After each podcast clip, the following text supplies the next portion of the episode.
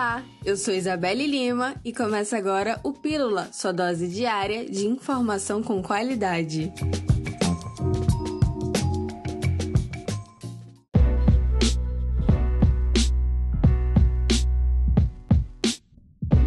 A Organização Internacional Médicos Sem Fronteiras encerrou oficialmente suas atividades no apoio ao combate à covid dezenove no estado do Amazonas. Segundo a organização, a medida está relacionada à curva epidemiológica da doença no estado. Durante a pandemia, a organização realizou treinamentos para equipes de saúde, promoção de saúde, triagem médica, criação e gestão de centro de isolamento para a população, entre outras atividades. A Organização Médico-Humanitária Internacional iniciou seu apoio no Amazonas no mês de maio, estendendo-se até julho, com diversas atividades nas cidades de Manaus, Tefé e São Gabriel da Cachoeira.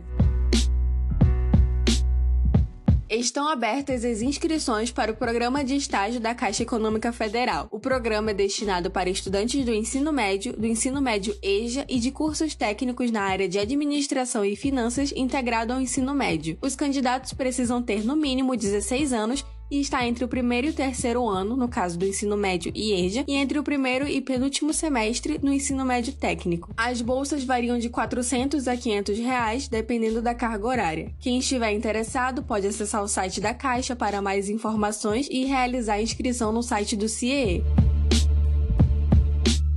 A campanha de vacinação contra poliomielite e de multivacinação, que teve seu dia D no último sábado, segue até o dia trinta deste mês. O objetivo é vacinar crianças e adolescentes para manter o cartão de vacinas atualizado. Já a multivacinação tem como intuito oferecer vacinas como pentavalente, rotavírus, influenza, H P V, tríplice viral, dentre outras.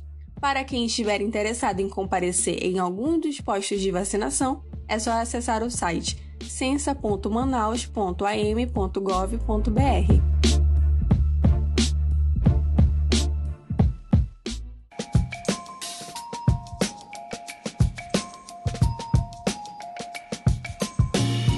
E hoje eu fico por aqui, mas amanhã o Pílula volta a uma hora da tarde. Até lá!